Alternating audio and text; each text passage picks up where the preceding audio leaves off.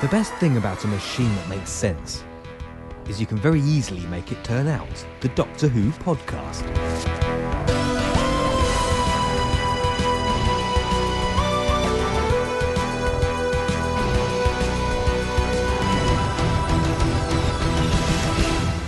and welcome to episode 54 of the Doctor Who podcast.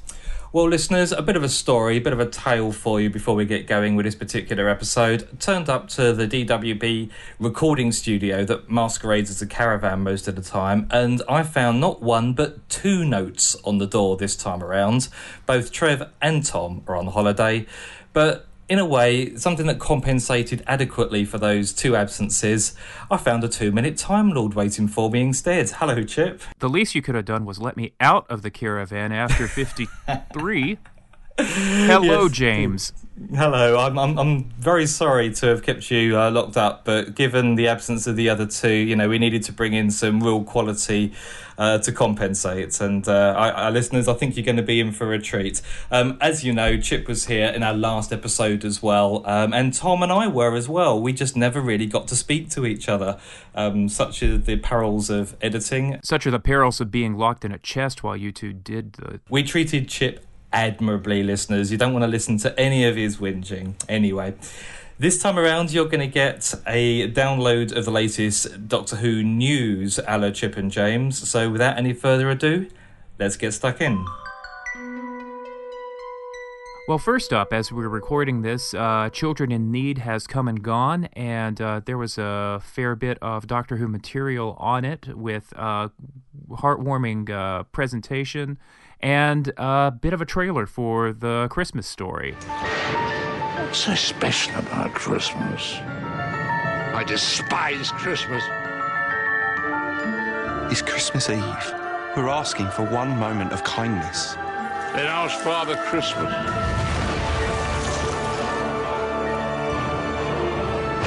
Time can be rewritten. People can't.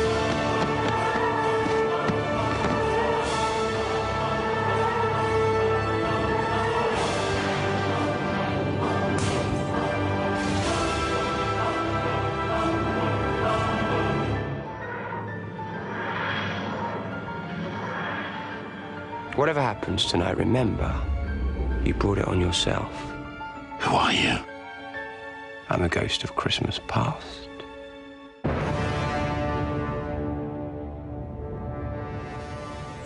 Oh, it was quite interesting. I think really everybody was expecting something similar to, to that which we received for the last couple of years, and that's you know virtually the entire pre-credit sequence of both End of Time Part Two and prior to that, The Next Doctor.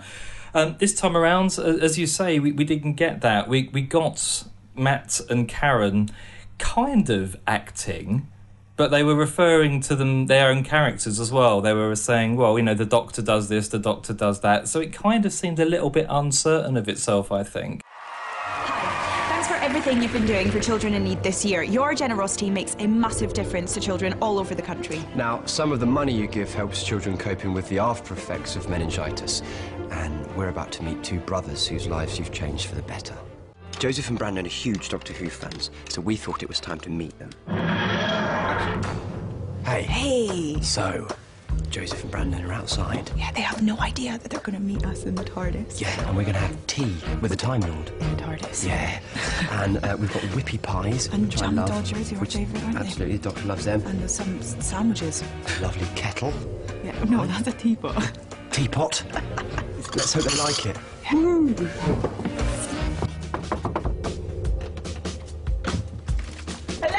Hey! Come in! Come in, guys! Brandon Joseph. How are you, boys? Good to meet you. You made it to the TARDIS. This is actually the engine area, so this is where he flies it from. What's this, Karen? Right, What area is this? This is a pinball machine. No, this is the navigation area. you It's a see up- pinball machine. So this makes it go really uberly fast. And there's a bell. Yay! Let's have some tea and cake, boys. If you come and sit here, what do you want? Do you drink tea, or if not, there's some cloudy lemonade. Yeah. Some lemonade's better, right? What's your favourite episode? The Weeping Angels. Good Ooh, choice. yeah. They're my favourite as well. Boys, dig in. I quite like to try and get the whole thing in my mouth when I can. Oh, that's impressive. I'm gonna try it. oh, a bit of it. So, dude, you made the TARDIS. High five, man. High five. And you flew it. No one's flown it, really, under the age of... Who's struggling with it?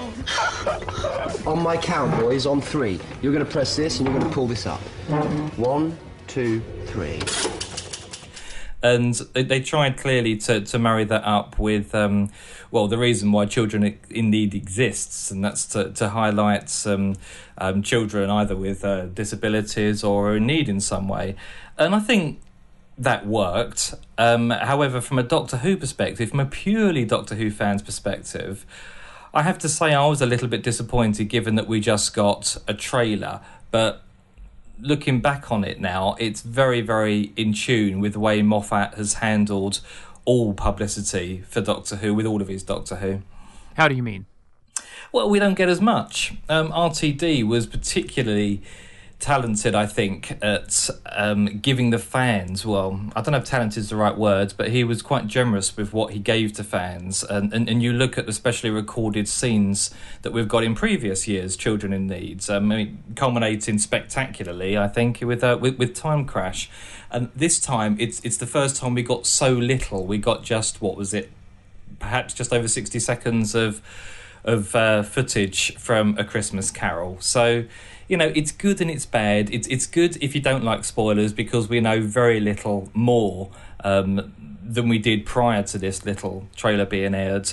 But uh, it's bad if you're actually looking forward to a little bit, you know, something with a little bit more substance in it.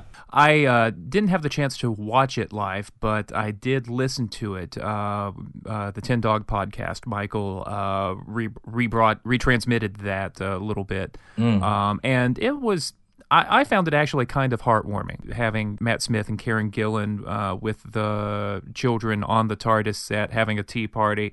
Um, being silly, giving the kids the time of their life, driving driving to work, listening to that, I uh, I, ha- I, had a big old sentimental grin. So hmm. it was something very different from what has been done for children in need since 2005. Uh, so um, it, it it's not uh, it's not a wealth of uh, story material for Doctor Who, but it, I thought it did put a good face on uh, the program uh, during Children in Need. No, absolutely, and I, would I'd certainly go with that. I, I just can hear a conversation in my head. You know, the BBC saying, "Right, Mr. Moffat, we need some Doctor Who stuff for children in need," and Steven Moffat thinking, well, I don't really want to give too much away. It's not my style. You know, I, he, he's managed very successfully to keep um, any kind of advance information, you know, leaking out uh, far better than the previous production crew, I think. So perhaps this was just a kind of trade off, and Moffat thought, well, let's let's create something brand new, bring Doctor Who in line with what Children in Need is all about. And I think from that point of view, it was extremely successful. But um, yeah, I, I guess once you know the story is going to be a parody on A Christmas Carol, there's not a great deal more that you can really show someone or show an audience and, and actually expect to gain, you know, a little bit more publicity from it. So, yeah, all in all, I think it was uh, it, was different and it was, I suppose, it was a success. Right, moving on then. There was a rather significant landmark for Doctor Who fans called the 23rd of November, I think. Um, did you do anything special on that particular day, Chip? I watched an episode of Doctor Who. Hmm. Any particular episodes? Uh, sad to say, not uh, the one in question that everybody on my Twitter feed appeared to be watching right at the same time. It was the 47th anniversary viewing of An mm. Unearthly Child. Indeed. Which episode were you watching as a matter of interest? Uh, I'm not, you know, I actually don't remember, but it was one. It was I, one. Well, that's good. I, I think everybody celebrated the uh, the kind of landmark in, uh, in in their own way, and it, it's something that I think we probably should have done something about on the on, on the podcast, perhaps. And I've yet to find out or yet to hear uh, if anyone has done a commentary on the very first episode of Doctor Who, but that would have been quite a fitting landmark. I, landmark, I think. So there you are. So that's what this news item really is, listeners. It's what we could have done but didn't to mark the 47th anniversary this, of Doctor Who airing. This is called making a to do list for the 48th anniversary. ah, you wait, and now we're going to have about six different commentaries of the same episode. but but there you go. It you know it's such a good episode uh, that you know I, I'd be very interested to hear what other people thought in a commentary format, and I'd, I'd love the RFS guys to to dig that one out of the closet and um, just listen to what they say because they've got an ability, listeners, if you don't listen to Radio Free Skaro, uh, to watch an episode of Doctor Who that you've seen hundreds of times and then bring out brand new stuff. So I, I thoroughly recommend you go and have a listen to, to Radio Free Skaro's commentaries. But anyway, that turned into a kind of plug, and it never intended to be. So well, that's two podcasts we've plugged so far. I wonder Ooh. how many more will happen. Well, fifty-seven to go thereabouts, isn't there? With Doctor Who podcasts these days, there's there's hundreds. Listeners, start your tally marks.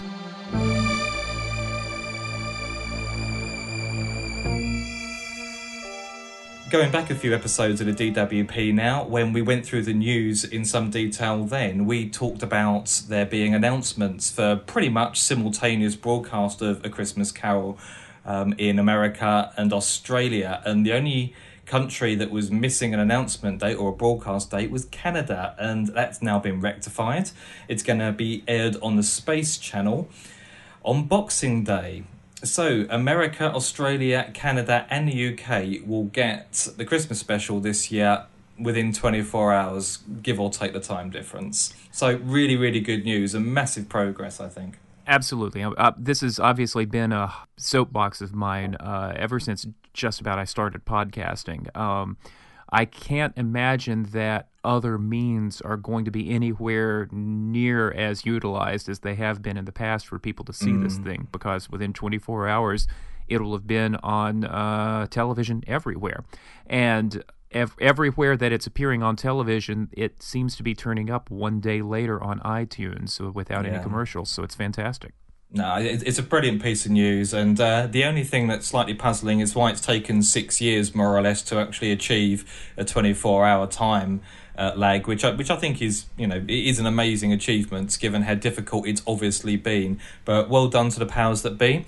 And uh, I don't know if you remember, Chip, some time ago, must have been about two years or so ago now, that there was a number of Doctor Who podcasts. There was a there was a number of Doctor Who podcasts in existence even then, all decided to come in together and make well an appeal essentially for Doctor Who to be broadcast more or less the same time the world over. And it's nice, you know, to be heard at last. I'm sure it had everything to do with it. I think Trevor and I can rest back, smoke a cigar or two, and uh, consider ourselves to have changed the world. Well done. now, those of you in the UK uh, and probably worldwide as well would have seen a Cyberman take to the London Underground this week. There's been a significant amount of coverage um, on well, it was local television as far as I was concerned. It was uh, it was on London Tonight, um, and this was Doctor Who coming up with a fantastic piece of branding. I think is the only real way of putting it. Um, for, well, let, us let's explain what actually happened to start with. Um, you remember those fantastic classic scenes out of the invasion with the Cybermen coming down the steps from St Paul's Cathedral? Absolutely. Iconic scenes, and well, they were recreated with the new Cybus Cybermen, and obviously when they walked down the bottom of the steps this time around, they, they came face to face with the Millennium Bridge, which of course wasn't there um, when the invasion was recorded. And there's been some fantastic photographs posted on the internet as well from people who either just happened to be there or who got wind that this publicity stunt was taking place. And I, I just think it was a really very innovative uh, way of bringing Doctor Who to, you know, public consciousness again at a time when it's not very prominent on television. And of course, we over here at the moment, Chip, have got um, a series of tube strikes. There's been an industrial dispute going on for coming up to. Hmm, feels about five or six weeks or so now, and all of the newspapers were saying, well, maybe we should send a Cyberman to negotiate with the extremely militant union leaders. Um, uh, so yeah, great, great piece of branding, I think, and it was really good to open the newspaper and see Cybermen everywhere. It was all to promote the Doctor Who experience, which we've reported on in the podcast uh, some weeks ago now, that's opening at Olympia, which is Earl's Courtway here in London in February. And I haven't got my tickets to go, but I intend to acquire some at some point. And it just amazing, really. Uh, a massive promotion of the program itself, along with what's going to be, I think, the largest interactive exhibition that Doctor Who has ever seen. Every description I've read about this thing uh, has me really excited and counting my pennies uh, for uh, uh overseas trip. Uh, the full size TARDISes, TARDIS sets, the, the Tennant set and the uh, Matt Smith set. It's the kid in me is well pleased. Ah, so may we be seeing uh, a visit from Chip at some point next year then to the UK shores? Listeners, uh, my PayPal address is. Uh, okay, I'll behave.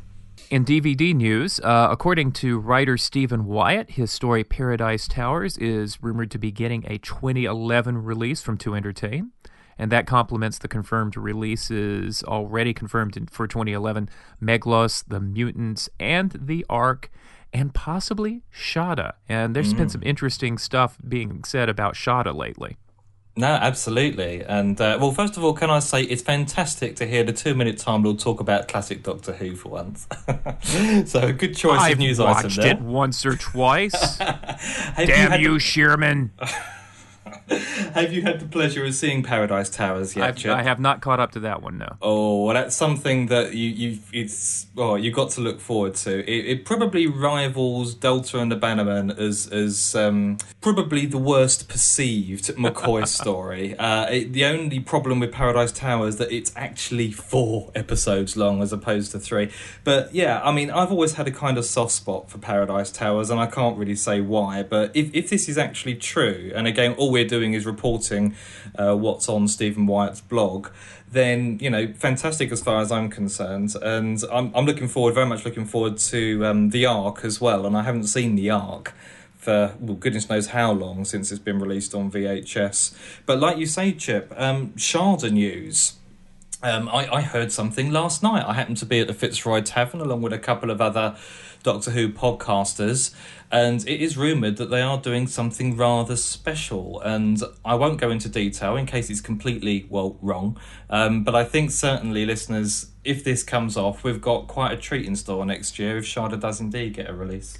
Potentially. Uh, let me uh, toss another plug to our friends over at Radio Free Skaro. Uh, and their e- episode recently, uh, 225, talked in rather great detail about this. So if you want to be spoiled and uh, get a certain amount of gossip over what might happen with Shada and who might be involved in trying to put it together and whether or not that has a realistic shot of happening, uh, check them out at uh, radiofreescaro.com. I think that's one of the best ways of describing the box of a jigsaw puzzle in great detail without actually telling people what the picture is. So, James, what's uh, going on with the world of Sarah Jane Smith?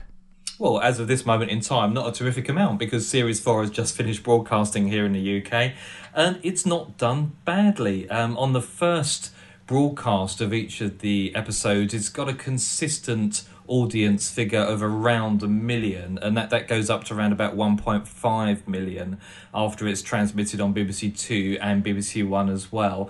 And yeah, I mean, listening to the reviews that other podcasts have done, and uh, there are a number of podcasts who've actually been reviewing these as they broadcast.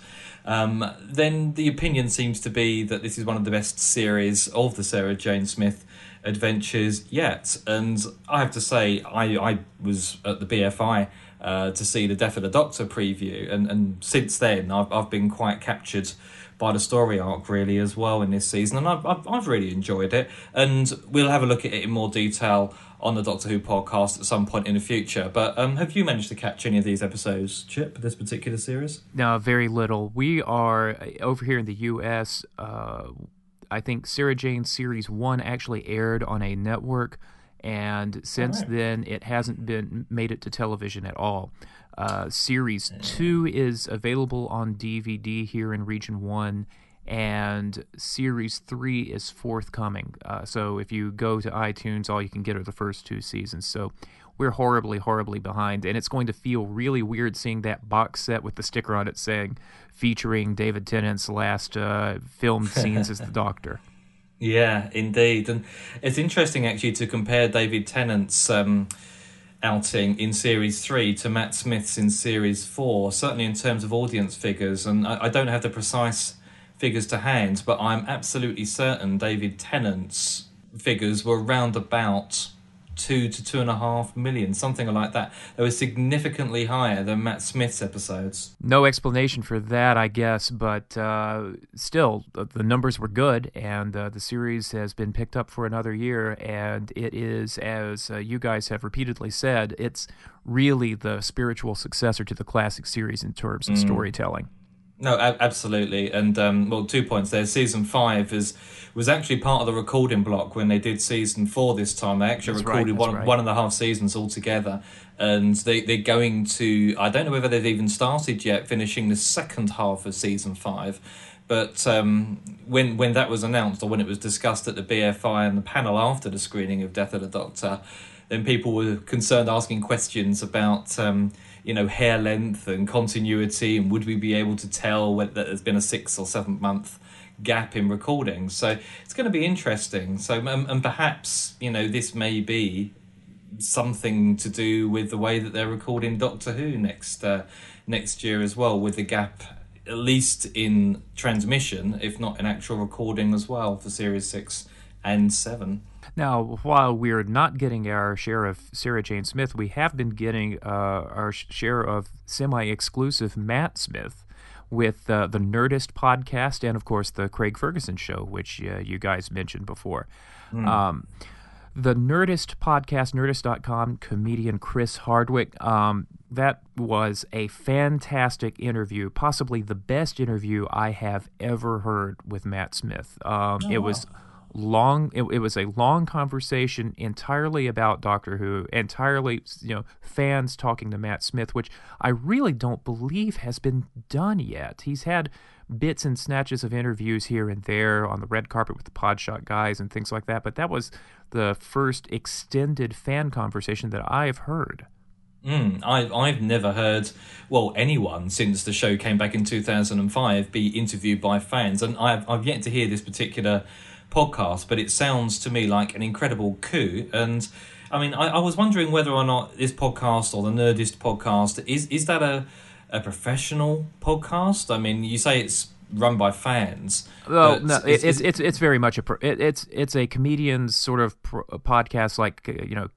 Uh, director Kevin Smith has a podcast. Uh, Chris Hardwick has a. You know, these are these are these are people with identities and professions. You know, comedians, things like that, and that they're that that they're doing this thing on the side. It's not just a fan thing, but Chris Hardwick and his uh, and his uh, co-hosts or co-guests or whatever were very much talking to uh, Matt at, from a fan's perspective and uh, the an American fan perspective too, which was uh, really neat.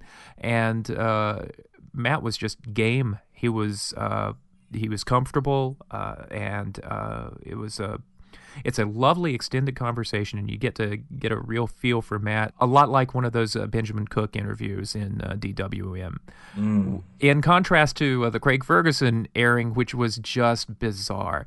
I have seen the I've seen a live taping of uh, the Ferguson show before. This is a 12:30 a.m. Uh, chat show with uh, probably decent audience numbers from a English perspective, but uh, you know, small, small late night audience uh, for American. It's not a very traditional programmed let's talk about your show kind of uh, chat show. Uh, it's bizarre humor, and Matt seemed to be having a good time, but I have no idea what uh, your average late night television viewer would have ever picked up on about Doctor Who, what it is, why it makes sense, and who, and, and I don't understand this this this funny guy in the with the uh, hair looks entertaining and he sounds pretty funny, but he also seems a little bewildered by where he is. I mean, presumably the BBC publicity machine must have known the format at the start of the Craig Ferguson show before agreeing that Matt Smith would actually go and appear on it. Absolutely. And Ferguson Ferguson is a huge Doctor Who fan, and he's made a point of that. And uh, when mm. Hardwick from the Nerdist podcast has been a recurring uh, guest of his on the on the chat show, they've talked about Doctor Who sometimes uh, to the bewilderment of some viewers, I'm sure. So I think that's the pipeline. It, and it was fantastic to see him, get, Matt Smith, and Doctor Who get that kind of exposure on American television, make no mistake. It Hmm. was just a little strange because still over here in the US, 9 out of 10 people have no idea what Doctor Who is and the other one person tends to remember something about a floppy scarf. My first guest tonight is uh, on a show called Doctor Who. Uh, you're not surprised by that? Really? Who is it, Ryan Seacrest?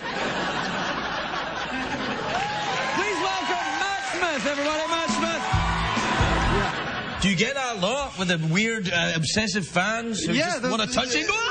like that. Yeah, the fans are quite enthusiastic. There's a chap dressed there in a bow tie. You look smart. Yeah, Hurrah! yeah. So look, what, is there no way that I can just like hum the theme tune and then you can do the dance? Because the dance was so good. It was great. It really was great. I, I would hate for that to leak onto the internet, Matt. in any way. yeah, yeah, yeah. That'd be awful. What was amazing was that you were actually in it. I know. Yeah. I know. I know. I know. And such. Anyway. Ah, what the hell? Well, it's good to know that inefficiency can make it across the Atlantic and all the way to CBS. Are you having a nice time at the BBC? It's kind of like working at the post office, really, isn't it? Yeah, I'm having a wonderful time at the BBC. I've got to say, I've been made to feel very welcome here, though, in the USA, man. Like, particularly from you, Craig. Well, I'm. You see, I don't know if you know this, but I wasn't born here.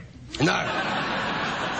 Are you getting? Are you getting to walk around and, and see this great country? I'm American now. I can show you around if you want. I know, I know, yeah, yeah, yeah. Like, I mean, I drove, I drove up the coast from, uh, well, well, I drove from sort of Vegas. I met a girl. Vegas is not on the me. coast. Uh, no, we're not even. You met a girl in Vegas? I met a girl. We're not in Vegas. Wow! You're really getting into the American know. experience, aren't you? Everyone at the BBC is worrying what quite painfully right now. I think young Matthew met a young lady in Vegas. Oh Lord. What's her name? Tiffany, I believe. Tiffany? Yeah, I've never dated a girl called Tiffany. But fundamentally, I think it is good for any kind of exposure that Doctor Who does get stateside because, you know, traditionally it just hasn't had any exposure. It's been, you know, um, it's been in people's minds and in people's lives really purely through PBS. So to actually have the stars of Doctor Who you know, being paraded on a fairly successful, well-known chat show is a massive advancement compared to, to what's happened in the past. Okay, now this next news item, I've got to say from a personal point of view, I am really concerned about. Um, and I'm going to read this one as opposed to just ad lib. Fifth Doctor Peter Davison is to join the cast of ITV's drama series Law and Order. Filming begins shortly on the next series of the UK produced show based on the NBC series. And of course, this is a show that's had um, Freema Agyeman uh, take a starring role. And I think all, all four series so far. But the reason why I'm concerned, because if recording is about to start, then I'm wondering about the availability of a certain Fifth Doctor for the Gallifrey Convention next year. I am not worried unless uh, Shaun, uh, unless Shaun Lyon, uh, the organizer and uh, uh, Great Bird of the Galaxy in charge of the Gallifrey One convention, unless he says something, I'm assuming that Peter Davison will be there. Uh, and uh, but I'm I'm excited. I'm excited for him. Uh, Moffat has uh, said a few times that he considered Peter Davison to be, in terms of just pu- as a pure actor. Uh, Moffat said a few times that he considered uh, Peter Davison to be the best actor in the role of uh, the classic Doctor, and uh, to see him continuing to um, thrive in on the stage and on uh, the screen is great to see. Now the CPS, that's the Crown Prosecutorial Service or something like All that. Oh, very close. Crown Prosecution Service. Crown Prosecution Service. Does that mean that we're going to see him in one of those barristers' wigs? No, it won't. Um, the director of the CPS is is generally a uh, politician, almost a bit of a chairman. Um, it depends how close, of course, the program keeps to real life. But no, he's not going to be uh, a barrister. Um, if he was in courts as a prosecutor or a defender, then yes, he would be. Well, he'd have more hair than he usually does these days, let's say. uh, but but uh, I, I think it's it's an interesting story. I mean, make no mistake, this is a big gig for Davison. Um, it, you know, he's he's often taken small roles in the past, and the kind of starring programs that he's managed to managed to land have been you know mini series there've been three or four episodes and then they're finished and they don't come back. It's been quite some time since we had something like at home with the braithwaites where he's on your tvs once once a week. Uh, so this this is going to be a really good role for him assuming the character is playing you know is, is semi-regular and does feature quite prominently. So congratulations mr davison but I, I still wait confirmation from Mr. Lyon uh, over in LA with bated breath. Put your trust in Shaun.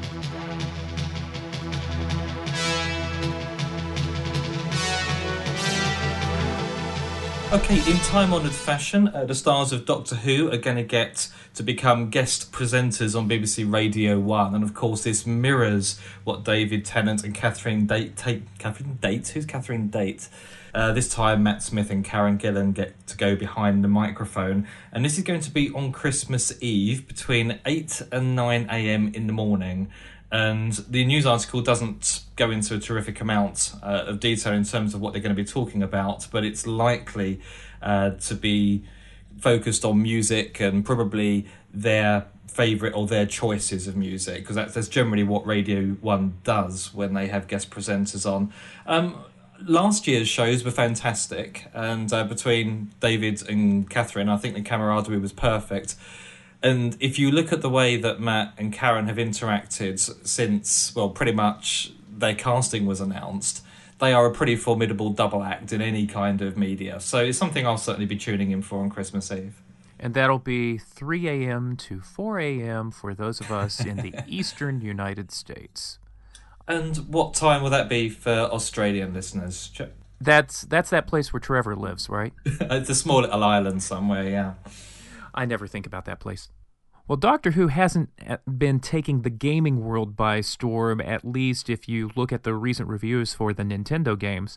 But uh, there's going to be another shot taken at the gaming market with uh, the Apple iPhone, iPod, and iPad uh, platforms. Mobile games designer Tag Games is going to be releasing The Mazes of Time. That will be available from the iTunes Store, of course. Uh, the player takes on the role of either the Doctor or Amy. Nice touch there for uh, boy and girl gamers. Engaging in action puzzles in which the time travelers race to save a family that has been attacked by a rogue Dalek. It's aimed at uh, players aged six and upwards, written by Oli Smith, who is also responsible for the Nintendo games Evacuation Earth and Return to Earth. And, uh, you know, the reviews from what I've heard for the Nintendo games haven't been for the writing so much as the game mechanics and such. But uh, a kids game for the Apple platforms, that sounds like a promising avenue. Yeah, yeah, I think it's an interesting development, but it, it, it's a bit odd when you consider how long gaming platforms have been around now, various different consoles, and you know the Doctor Who computer games have been very conspicuous by their absence. I mean, there just hasn't been any games, and all of a sudden, this last twelve months or so, this has got to be about the fourth or fifth game I think that uh, I've heard that has been released, and of course, if you count those on the BBC website as well, I think they're up to number four now, um, something along those lines then there's certainly a choice for people to choose from.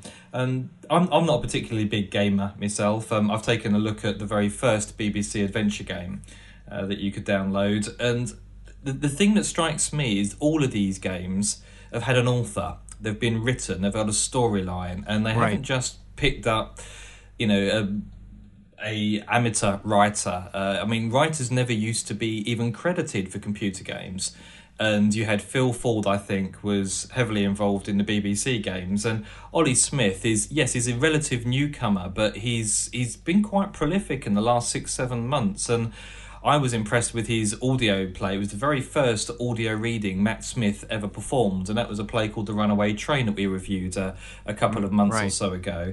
And yeah, I'm I'm looking forward to anything really with um with with his fingerprints on it because I've been impressed with his stuff so far. I'm just hopeful that this will make it over to uh, the U.S. Apple Store. That's the uh, obviously that's my bias, um, but uh, still good on it for um, getting on a strong platform here. No, absolutely, absolutely. Now, this next news item for me, I it, this really has made me laugh. Um, well, let's let's get the announcement out of the way to start with. There's a company called Titan Merchandise. They've released some images uh, for the first two figures of their forthcoming masterpiece collection range. They're eight and three quarter inch length busts depicting the 11th Doctor and Amy Pond. Now, I'm going to ask you, Chip, have you seen images of these on online yet? Yes, I have, James, and I'm not certain that the word busts is entirely accurate. They're, they're certainly a little bit more than busts. And less than statues. Uh, dear Yes. listeners, if you haven't seen it, let me explain. The busts are, in fact, statues of the Doctor and Amy Pond that are cut off at the top of the thigh, or in Amy Pond's case, at the bottom of the skirt. It's like the Doctor and Amy are growing out of these little pedestals. No, I'm I'm really glad that you've mirrored my thoughts precisely there, and we haven't spoken about this uh, prior to recording. I think what there is there of these figures is fantastic, and they've captured the likeness of uh, both actors really, really well. But it looks like, I mean, you use the word cut off, uh, Chip, and that's precisely what I thought it looked like. They've lost their legs somehow, and quite what they were thinking. I've absolutely no idea. I, I- can only assume that they've got incredibly talented model makers who is who are really, really skilled from the thigh up, and they just can't do legs because I can't see any reason not to have the full length of uh, of the actors. So. That it's certainly worthwhile taking a look, listeners, at, at- pictures online because they are quite funny. Um, interesting range. I haven't I haven't met Adam from Staggering Stories in person. There's another podcast reference, dear listener, but I can just imagine him having a a boss like uh, logic breakdown. Uh, boss, the the third Doctor adversary, uh, Amy Pond, the statue. It looks lovely. There are no legs. She looks lovely, but there are no legs. What do I do? And he falls over. Uh, I was in a pub with Adam last night, and uh, yeah, the subject of Amy Pond comes up, and I, I think he probably gets quite a bad press over this. It's not so much Adam who talks about Amy Pond so much; it's everybody else talks about Adam liking Amy, and he all he does in his defence is not deny it. but yes, you're right. Um, I, I should have asked him what he thought about these uh, th- these models. I'm sure he would have had an opinion. So there you are, working our way through our list of plugs for other podcasts. Um, then staggering stories is one to to certainly listen to to see whether Adam has a particular view on this news item.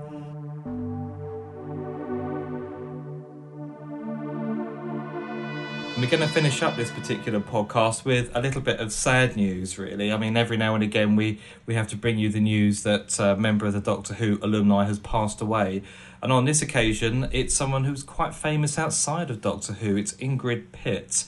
Her Doctor Who credits include the role of Galleia. Is that correct, I wonder? I can't remember this particular story. In the 1972 third Doctor story, The Time Monster and she also appeared very memorably, I seem to remember, in Warriors of the Deep, along with Peter Davison playing Dr. Solow. And yeah, she had a wonderfully interesting and innovative and creative fight with a large pantomime horse, I seem to remember in that story. But yeah, it's it's, it's very sad that she's uh, she's passed away. 47 years of Doctor Who, and uh, as many people have said many times, uh, the history, uh, the living history of the classic series uh, becomes more and more precious as each year goes on. Well, Chip, that, that brings us to the end of this particular podcast. As, um, yeah, what, what's it been like actually talking for longer than 120 seconds? Well, it's fun. It's fun to actually have someone to talk to instead of bloviating by myself.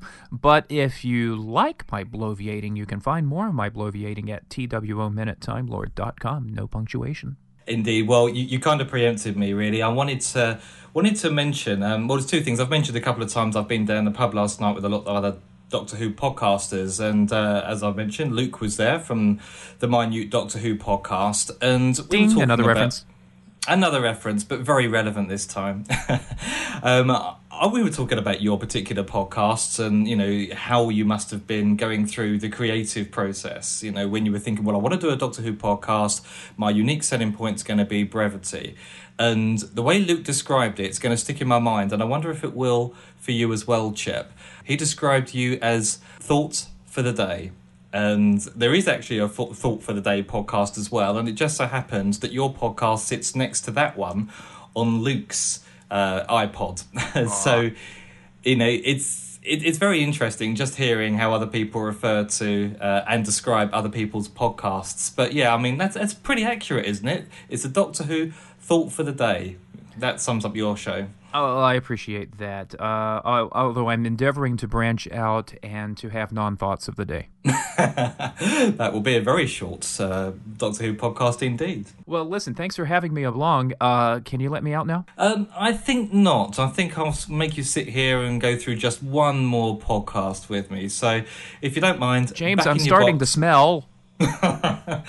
Trust me, it's nothing compared to what this place normally looks like after Trev, Tom, and I have finished with it. So it's uh, it, it's a pleasure to have you with us, Chip. Thanks very much for your time.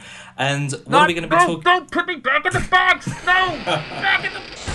Well, listeners, Chip and I will be back in a week or so, and this time we'll be discussing the first half of the Paul McGann Series 4 Big Finish adventures. Uh, you may know that I'm a particularly big fan of Big Finish's productions, and whilst Tom and Trevor are away, I'm going to talk about them a little bit more. So I'll let Chip out of his box in about seven days' time. Thanks very much for listening to us, and we'll be back very soon. Bye for now. That was the Doctor Who podcast, which you can find at thedoctorwhopodcast.com. If you have any feedback, please send it in to feedback at thedoctorwhopodcast.com. You can also find us on Twitter, Facebook, and via the Doctor Who podcast forums. Thank you for listening. Take care.